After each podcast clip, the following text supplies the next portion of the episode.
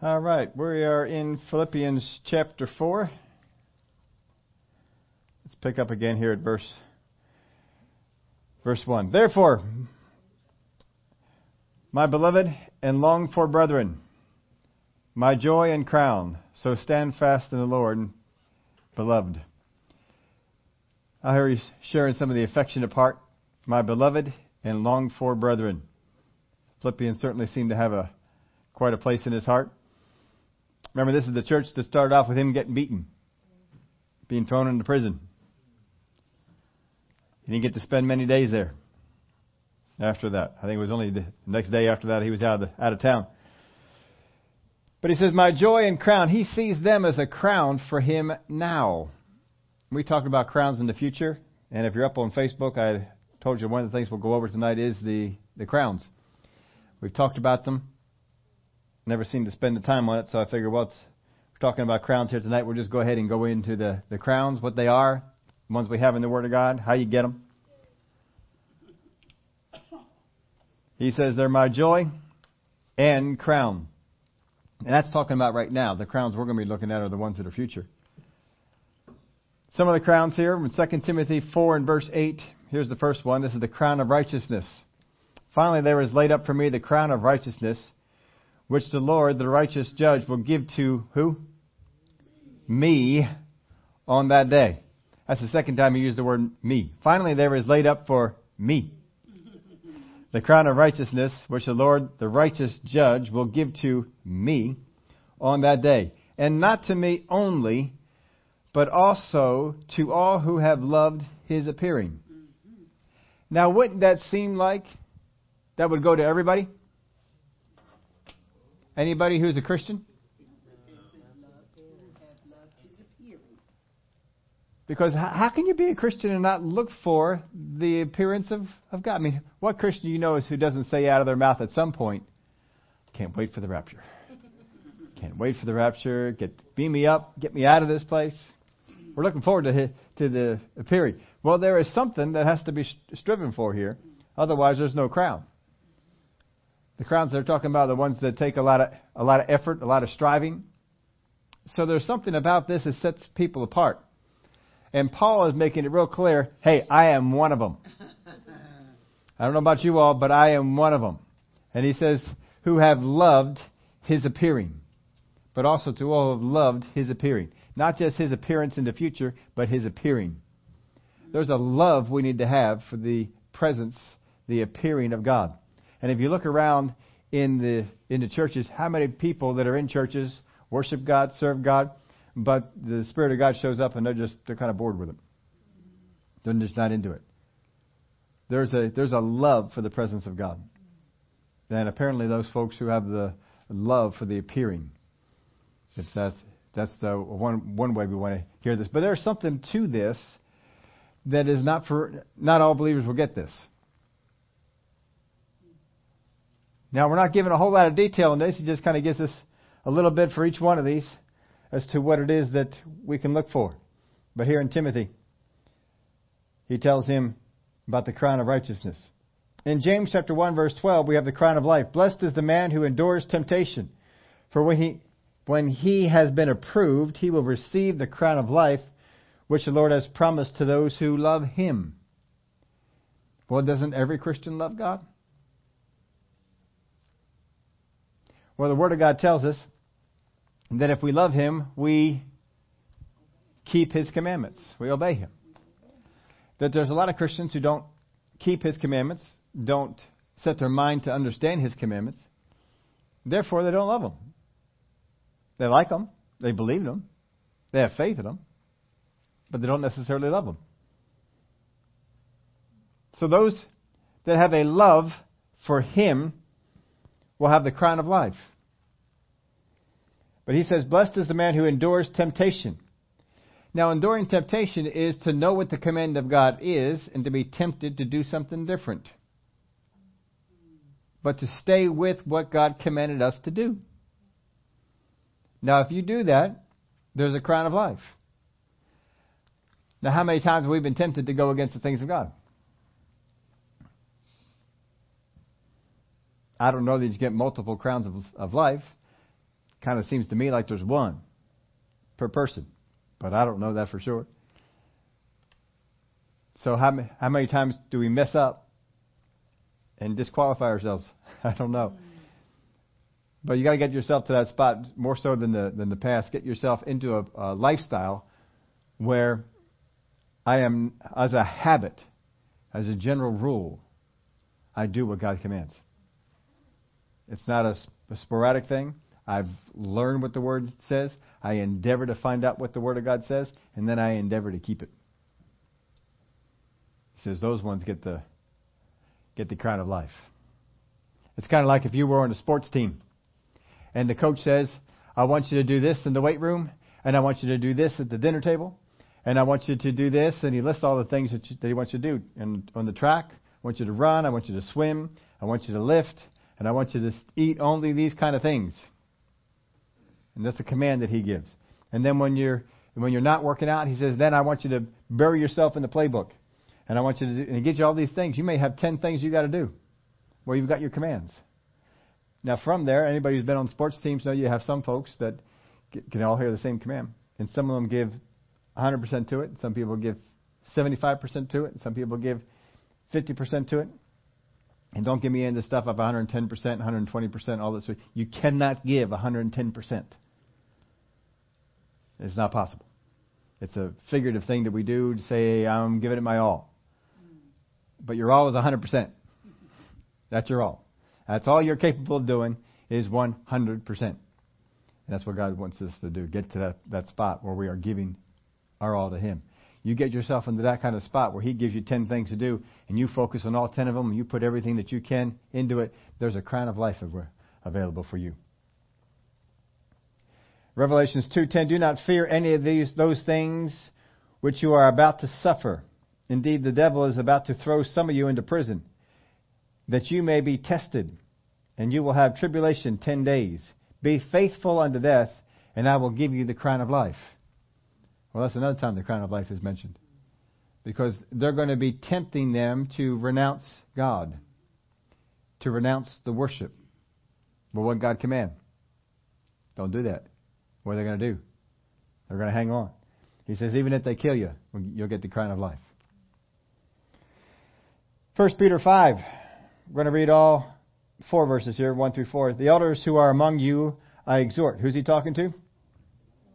Who are pastors. I, who am a fellow elder and a witness of the sufferings of Christ, and also a partaker of the glory that will be revealed.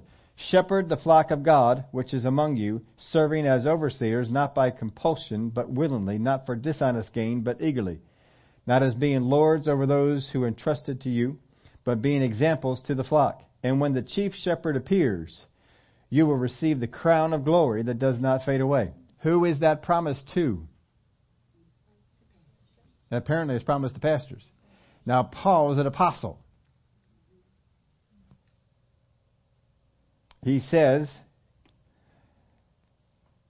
The elders who are among you I exhort.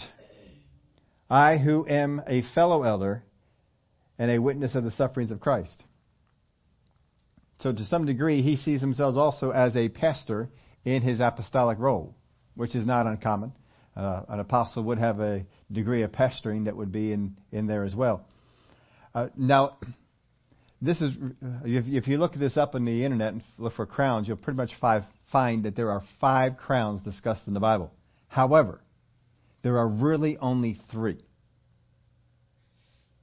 We're going to go over the other two, but this is really the only three that we have, Here's the crown. Here's what you do for it. And this is this is one of them. Well, would there be a crown for, say, um, a pick one of the other fivefold ministries, an evangelist? If there's one for a pastor, would there be one for an evangelist? now, see, just because it's not in the Bible doesn't mean it's not there. Because nowhere are we given an extensive list. Paul does not say, here's a list of crowns. He just keeps mentioning different ones uh, along the way as they be, were applicable for the, the situation. So we have three here, but I don't know that there's only three crowns. In 1 Thessalonians 2:19, for what is our hope or joy or crown of rejoicing? All right, what do you got to do to get a crown of rejoicing? Well, you'd think that if you're one of those who rejoices in the Lord always, that you get a crown of rejoicing, right? But on this one, different from the others, he doesn't say this crown is given to those who. He doesn't say that. He says, For what is our hope, our joy, or a crown of rejoicing? Where is there a crown for hope? Is, there, is he talking about a crown for joy? So it doesn't seem like, even though he's talking about a crown of rejoicing here, like that might not be one he's talking about we get in heaven, but one that we can, I guess, wear now like he was wearing them. Is it not even you in the presence of our Lord Jesus Christ at his, at his coming? Now here's another one. 1 Corinthians 9:24 Do you not know that those who run in a race all run but one receives the prize run in such a way that you may obtain it and everyone who competes for the prize is temperate in all things now, they do it to obtain a perishable crown, but we for an imperishable crown. Now, what do you have to do to receive an imperishable crown? He doesn't give a, anything on there. So it seems that the, what he's referring to here is that the crowns we receive in heaven for going through the race are imperishable. But that's not a specific one. So out of the five, you got to scratch this one. I think you got to scratch the other one too. Really, we only have three. In my opinion, we only have three that are listed. Here's the crown. Here's what you do.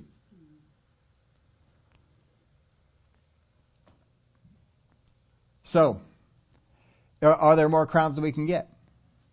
I mean, if I'm not a pastor, I'm just uh, eliminated from one of them. That means there's only two. Now, everybody can resist temptation, but he's talking about a pretty high degree of resisting temptation and being obedient. Well, I put it uh, in your outline this way. Because how do we know how to earn a crown if it's not listed? Because we want to earn crowns, right? So I put this in your outline for you this way. If something is commanded of us and there is opposition or is something that opposes us, so if there is some, if something is commanded of us, and there is something that opposes us, and we overcome it, a crown probably awaits. Because that seems to be what's going on in all the other ones. Something is commanded. Something comes up as opposition, and we overcome the opposition. It would seem that if we get ourselves to a place where what is commanded we do, even though opposition comes against us, it would seem that there's a crown that awaits for that. So, if you have something that has been commanded of you in the Word of God, and you are receiving opposition, get excited. Because very likely there could be a crown in your future. Stay with it. Stay with whatever it is that's commanded. Now, there can be specific commands. God may give you a specific thing to do. And He may give, he's, of course, he's given you specific things to do in his word that you need to do. When he talks about in 1 Peter 5, this is Peter going over the over it, and, and it's interesting, interesting to note that Paul talks about a crown, Peter talks about a crown, and James talks about a crown. We have three different people talking about three different crowns. This has all come from the from the same source. But as Peter talks about it here, and he's talking about those things for the for the overseers, and Peter, of course, was an apostle. He was not just a, a pastor of a place; he was an apostle, much like Paul, much like the uh, the others that were there. Um, Shepherd the flock of God which is among you. Serve as overseers, not by compulsion, but willingly, not for dishonest gain, but eagerly, not as being lords over those who are entrusted to you, but being examples to the flock. These are all things that are commanded in the Word of God. These are all things that are instructed of elders, of pastors, to do for the flock of God. So if you do those things, when the chief shepherd appears, you will receive the crown of glory that does not fade away. So whatever it is that we pick up to do for God, we go to the Word of God, we find out what does the Word of God tell me that I need to do as that part of the body, and do them. More than likely, there's going to be a crown for those things. Because we're only told about three, but I don't think we're only limited to three. Because one of the three is for a specific office of pastors, and there's probably uh, other ones as well. I mean, what about the prophet? don't they receive a lot of opposition? Don't they get a word from God, something to say, and opposition that comes against them? Uh, yeah. So, I don't think that there's just those three crowns that are there. I think that there are more, but we're not listed in the Word of God. So, how do you earn what's not spoken of? Simply do what God has told you to do, overcome every opposition that is there, and a crown is probably in your future. So, let's go on here with the rest of it. Philippians chapter 4, verse 2.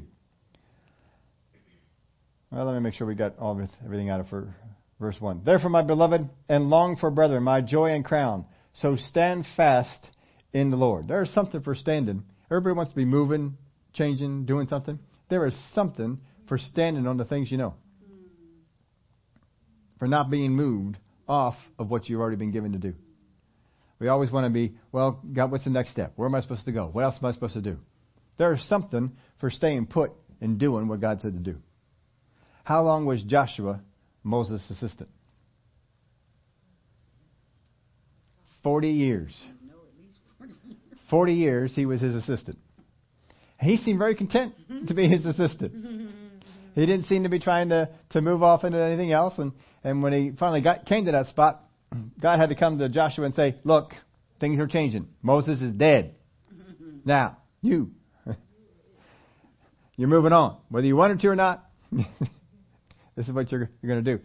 Uh, Moses stayed to where he was.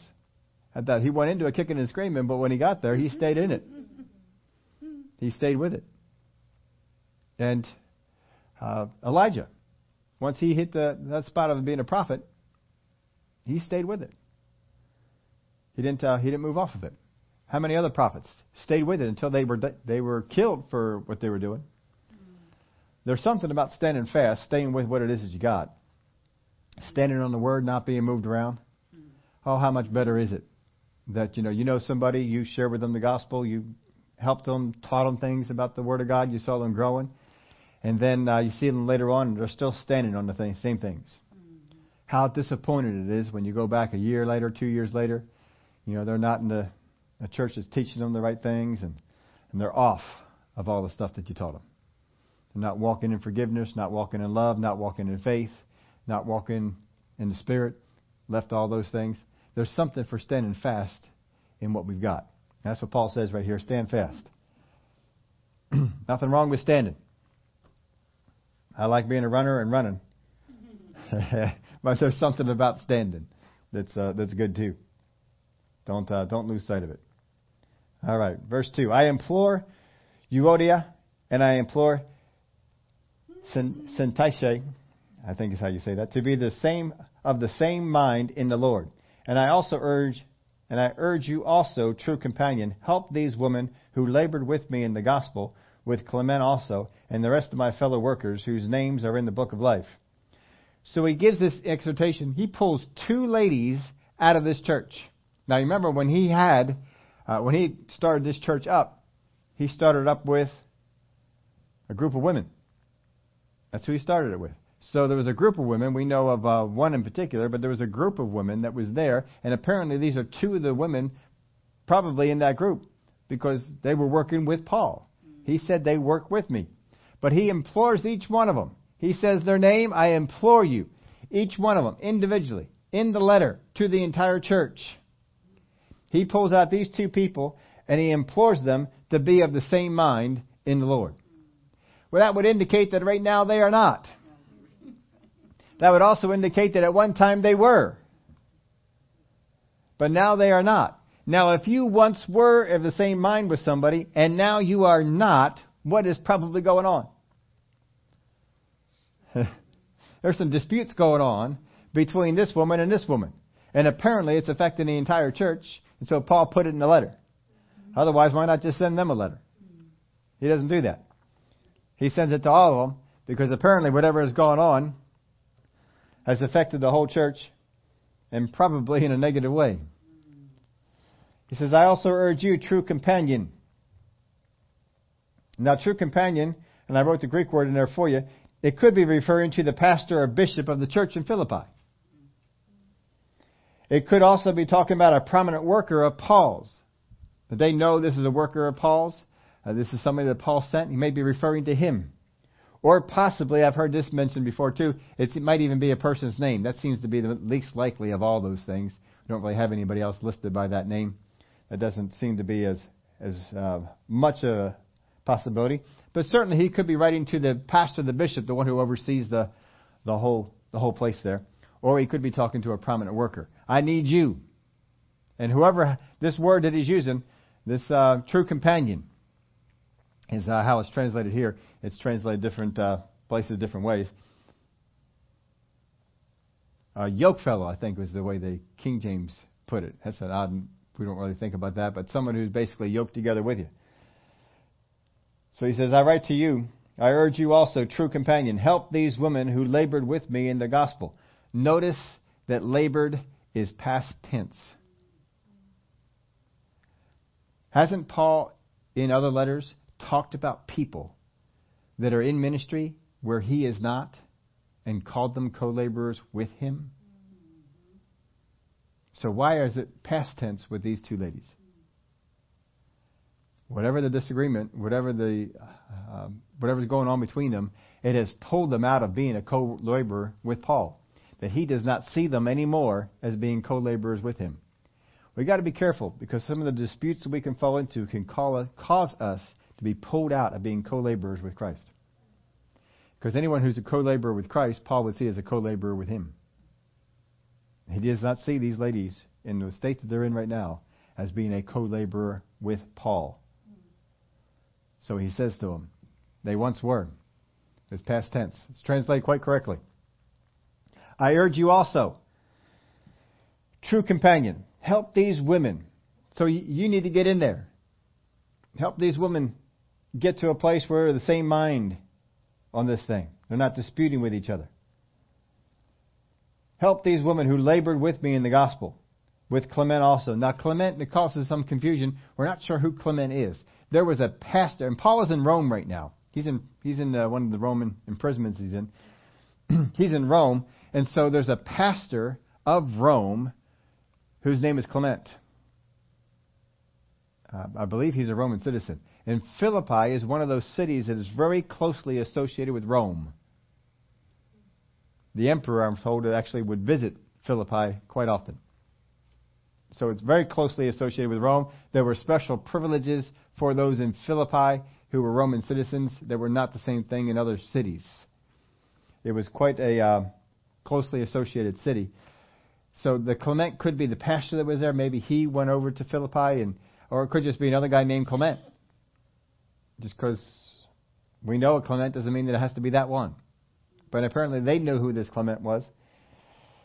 It's not the person who's the true companion. He says, with Clement also, and the rest of my fellow workers whose names are in the book of life. It's kind of an odd thing to throw in there. But there are some people who are laborers with God whose names have been blotted out of the book of book of life. Uh, they see themselves as laborers of God. Other people see themselves as laborers of God. They're in the church, they're ministering, but God says, no, we blotted them out. And uh, we're not getting into into that part. I guess we could have, but never really talks about people being erased out of the book of life. It talks about being blotted out. So it seems like the book of life is written and complete, not added to. It is complete. And then as time goes on, if you make a decision, we can blot you out. I don't know if you if you get blotted out, can you get put back in again? Well, it does talk about a sin that uh, once it's done.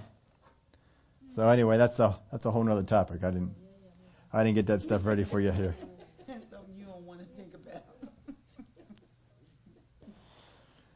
So anyway, help these women.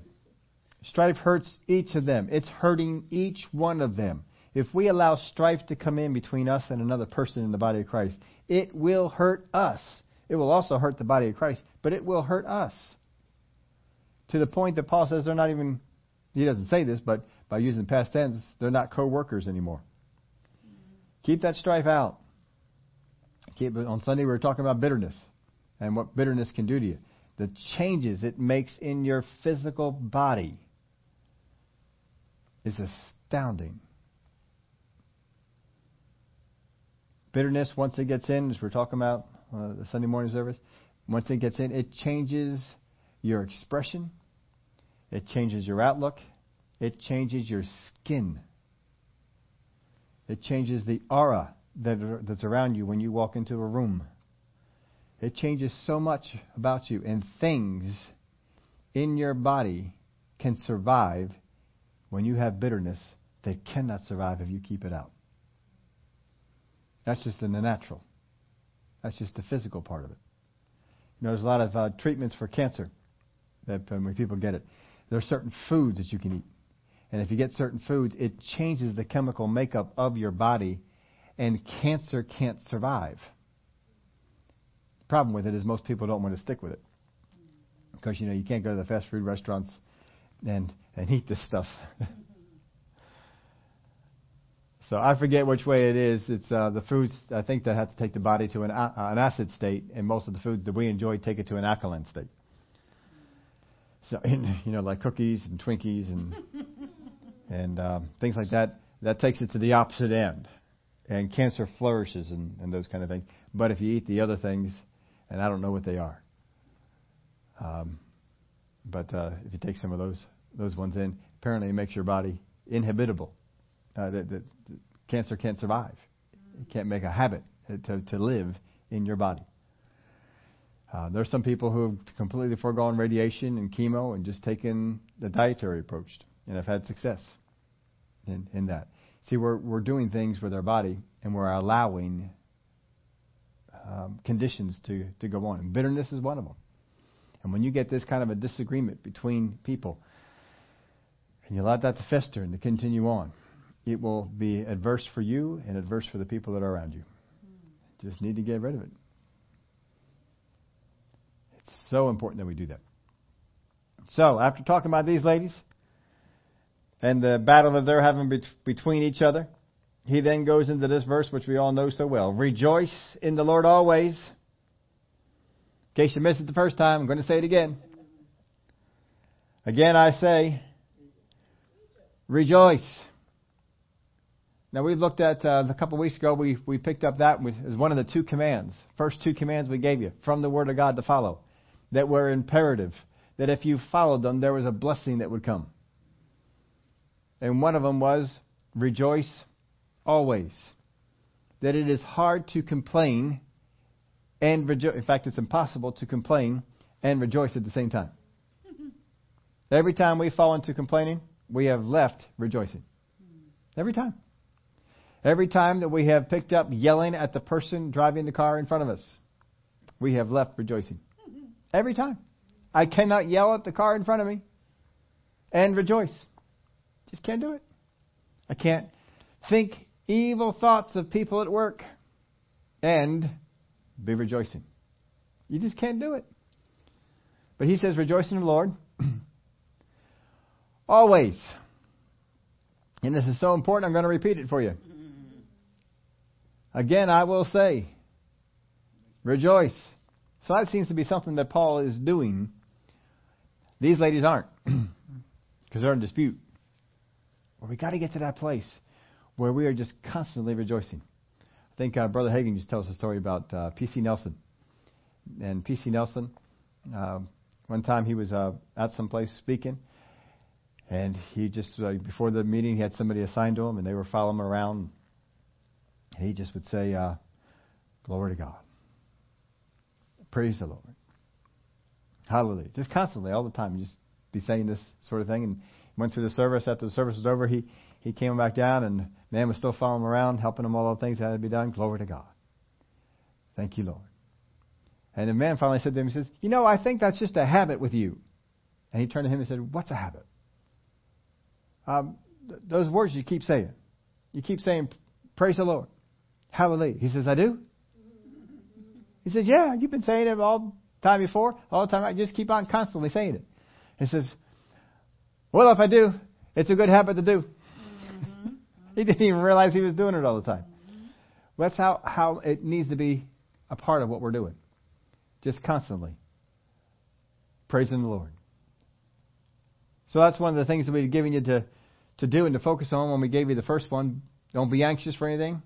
Because you can't be anxious and worry and be rejoicing.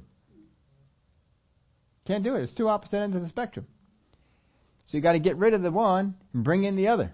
And if you do, you will change your body's makeup so the things that survived on the inside don't survive anymore. They can't because you haven't. You're creating conditions that don't allow it. And we went through, if you were here or heard it on the podcast, we went through the different medical conditions of people who have anxiety and worry. This past Sunday, we went through the medical conditions that people have who harbor bitterness and unforgiveness. That there are certain things that happen medically to a body if you bring these things in. Conditions. One of them surprised me that if you have bitterness and it affects your lungs, and I saw the study, I saw the stats on the study, I saw how many people they did in the study, I saw what was was going on. The effects on a person's lungs were much like people who smoke cigarettes. Had that much of an effect upon their lungs. Why it specifically tra- targeted the lungs, I don't know. But the best thing is, get it out. Don't be bitter. You will hurt yourself. Now, the devil always tells you you got reason to be bitter because you're always right. The reason we're bitter is because other people did something wrong. They did it against me. Did they ever do anything wrong to Jesus? Did they ever treat him poorly? How about Paul? How about Peter? John? Yeah, they all did. But these are the folks who wrote stuff like this about us. Rejoice in the Lord always. We have got to get to a place where we are rejoicing. That I am so focused on rejoicing that when I fall from rejoicing, I am conscious of it. Oh, that just changed something in me. Got to get back to what I was doing before. I got to go back to the other, other way. Rejoice in the Lord always. Again, I say rejoice. Verse 5 let your gentleness be made known to all men. Now, this word gentleness here, if you have the King James, it translates it in uh, a whole different uh, other. I forget the word that it. Um, oh, forget the word that it uses. Is it up on there? Moderation. Oh, the New King James does it too. Oh, thank you, sir. I was going to say I didn't think the New King James picked it up. The King James put it in their way in moderation. Um, it's not used that way any place in the New Testament. I think it is possible to find this in some of the uh, usage of it, but certainly with the context, that's not what's being talked about here. And there is another word that, uh, that certainly Paul has used when he's when he's talking about this. I looked up in some of mine, um, my helps on this, and it means mild, gentle, fitting, and patient. Now, here's some of the verses of where this word is used.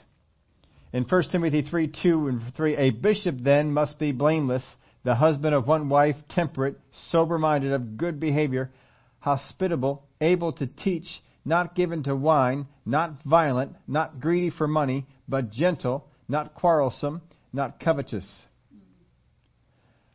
So if you want to attain to the level of a bishop, then this is what you need to be. And gentle is one of those things that he put in this list. You need to be, you, you, your gentle, as, as uh, Paul puts it, let your gentleness be known to all men. When he says to all men, that includes those who don't like you. That includes those that are not nice to you. That includes those uh, who are nice to you, who do like you, but it also includes those that are on the other end of the spectrum. He says all men. All of them. So if you meet them and they are walking and talking, and we're not talking about males here, we're just talking about the race of people.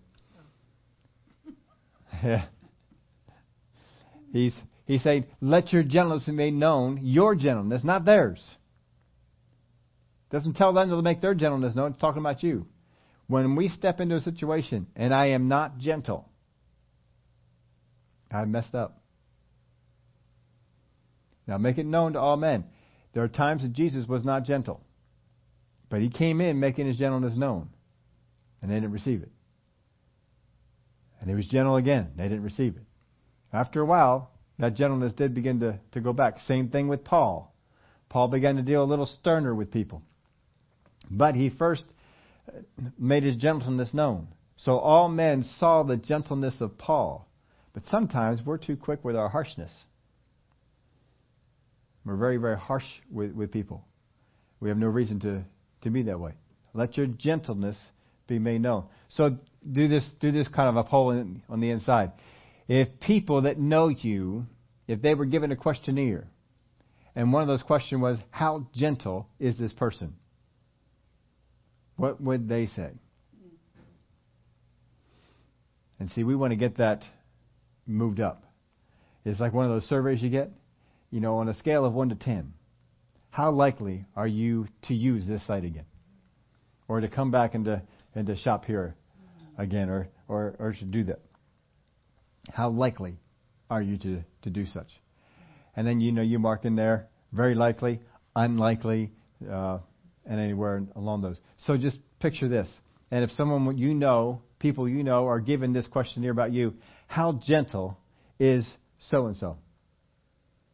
Would they be striking 10, 9, 8, 7? I mean, we have a pretty good idea. I pretty much know how gentle I've been with people around me. We got to get it to the to the point where this person is very gentle. We lead with our gentleness. One of those things that Paul thought is important enough that he leads with this verse. Let your gentleness be known to all men. And then emphasize it here, the Lord is at hand. He's right here. The Lord is right here. When you are interacting with other people, remember the Lord is right here. Mm-hmm, mm-hmm. He is watching. He's right here. He's watching you. Don't you operate a certain way if the boss is around? Maybe a little bit different than when the boss is not. We shouldn't, but sometimes we do. Mm-hmm.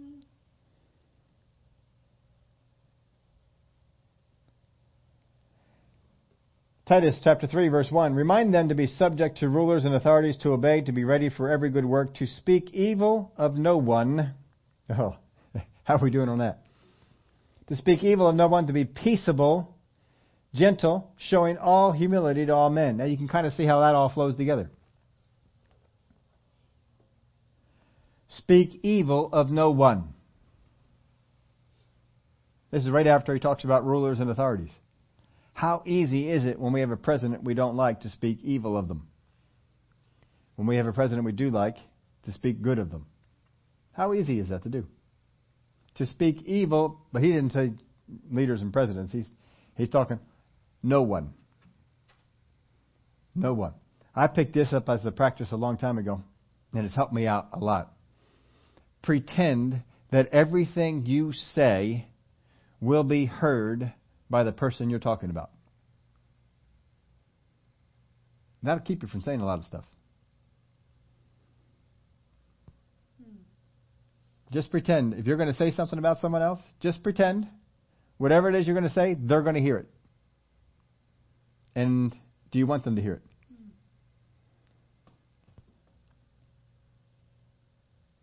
Sometimes it makes us feel good to say something bad about somebody else, but if that gets back to them, how do we feel? Oh, I can't believe they told you I said that. Don't be doing it. Stay out of it. Speak evil of no one.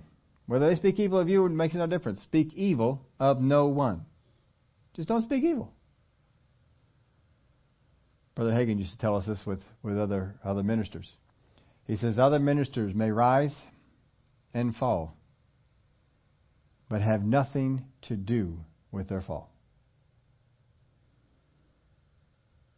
Speak evil of no one. Be peaceable. In other words, when you come in on the scene, peace should follow. How many of y'all know people that peace does not follow? If they come in on the scene, they are stirring something up. Christian, not Christian, doesn't matter. They're stirring something up. But as far as you are concerned, when you walk in on the scene, you're finding peace. To be peaceable, gentle. There's that word for gentle. Let your gentleness be made known. Be gentle. That's how you need to be. Sometimes we need to just clam up with our words. Well, I just speak what I'm, I just speak my mind. I don't try and cover it up. Well, then you are a fool. You are a fool. Just look yourself in the mirror and say, I am a fool if I'm going to walk that way. You do not speak whatever's on your mind. I heard someone say this before. I forget where. But they said spiritual growth really has very little to do with your spirit. Spiritual growth has more to do with your mind. We call it spiritual growth. But really, when you got born again, what happened to your spirit? It became reborn.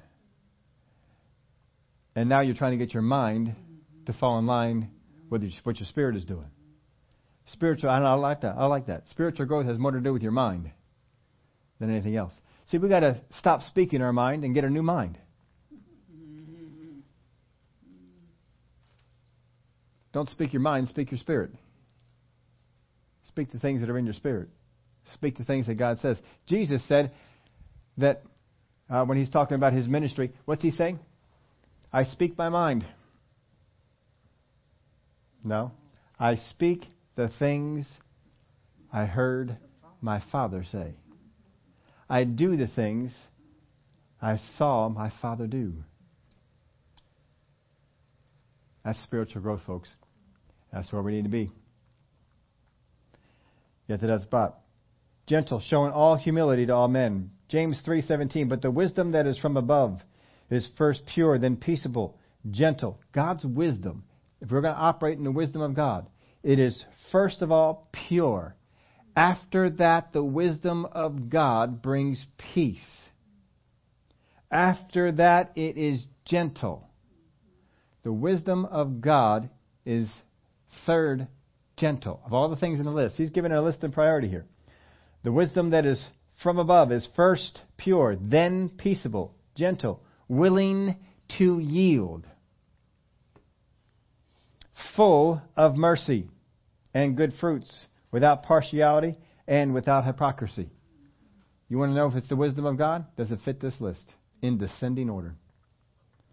1 Peter 2:18 Servants be submissive to your masters with all fear not only to the good and gentle but also to the harsh.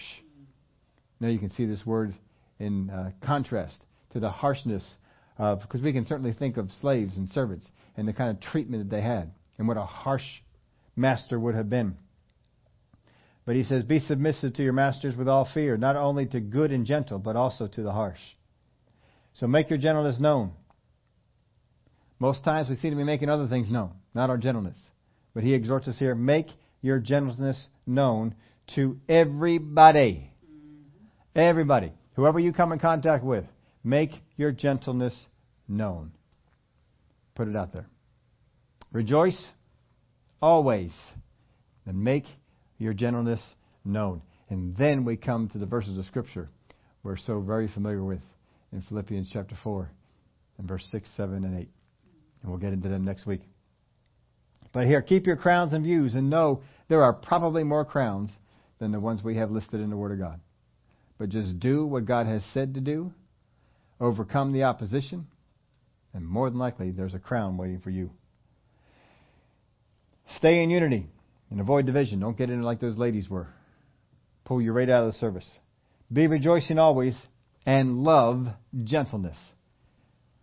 See, for a lot of us, we don't love it. All right, I'll be gentle, but I'm not going to like this. But you can get to a place where you fall in love with being gentle. You just love being gentle. Because you can get a lot more done if you operate that way. Now, if they're not responding, of course, you, you can follow Jesus' example and Paul's example and Peter's example and others, and you can up the, the, the up the level pull out some of the gentleness.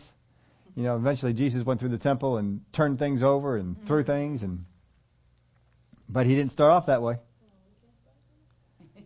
He he didn't go into the temple the first time that way. He didn't go into the temple the second time that way. He didn't go into the temple the third time that way. But eventually, when he saw what they were doing, and that they weren't listening, they weren't treating his father's house like his father's house, he says, You've turned this into a den of thieves. He wasn't gentle then. But had he made his gentleness known? Surely had. I think they're a little shocked at how he came through there. Make your gentleness known to all people. So if you get somebody who's a customer, who gets somebody who's a neighbor, you get somebody who's a coworker, and they come in and they are obnoxious, and they are testing your level of gentleness. Be glad. Because you got a command from God, and now you got opposition. You have something to overcome and something to endure. And more than likely, from the Word of God, if you do what God said to do in the face of opposition and overcome that opposition and continue to endure, what awaits you on the other side? More than likely, there's a crown. If there's a crown for gentleness, I wouldn't doubt it. But it's not going to all Christians. Because most Christians don't operate in gentleness. Most Christians feel very good about speaking their mind and telling people what they think. That's not the way that we ought to go. It's not the way that Paul tells us, and of course other places in Scripture as well. Well, Father, we thank you that you have put some crowns in our future.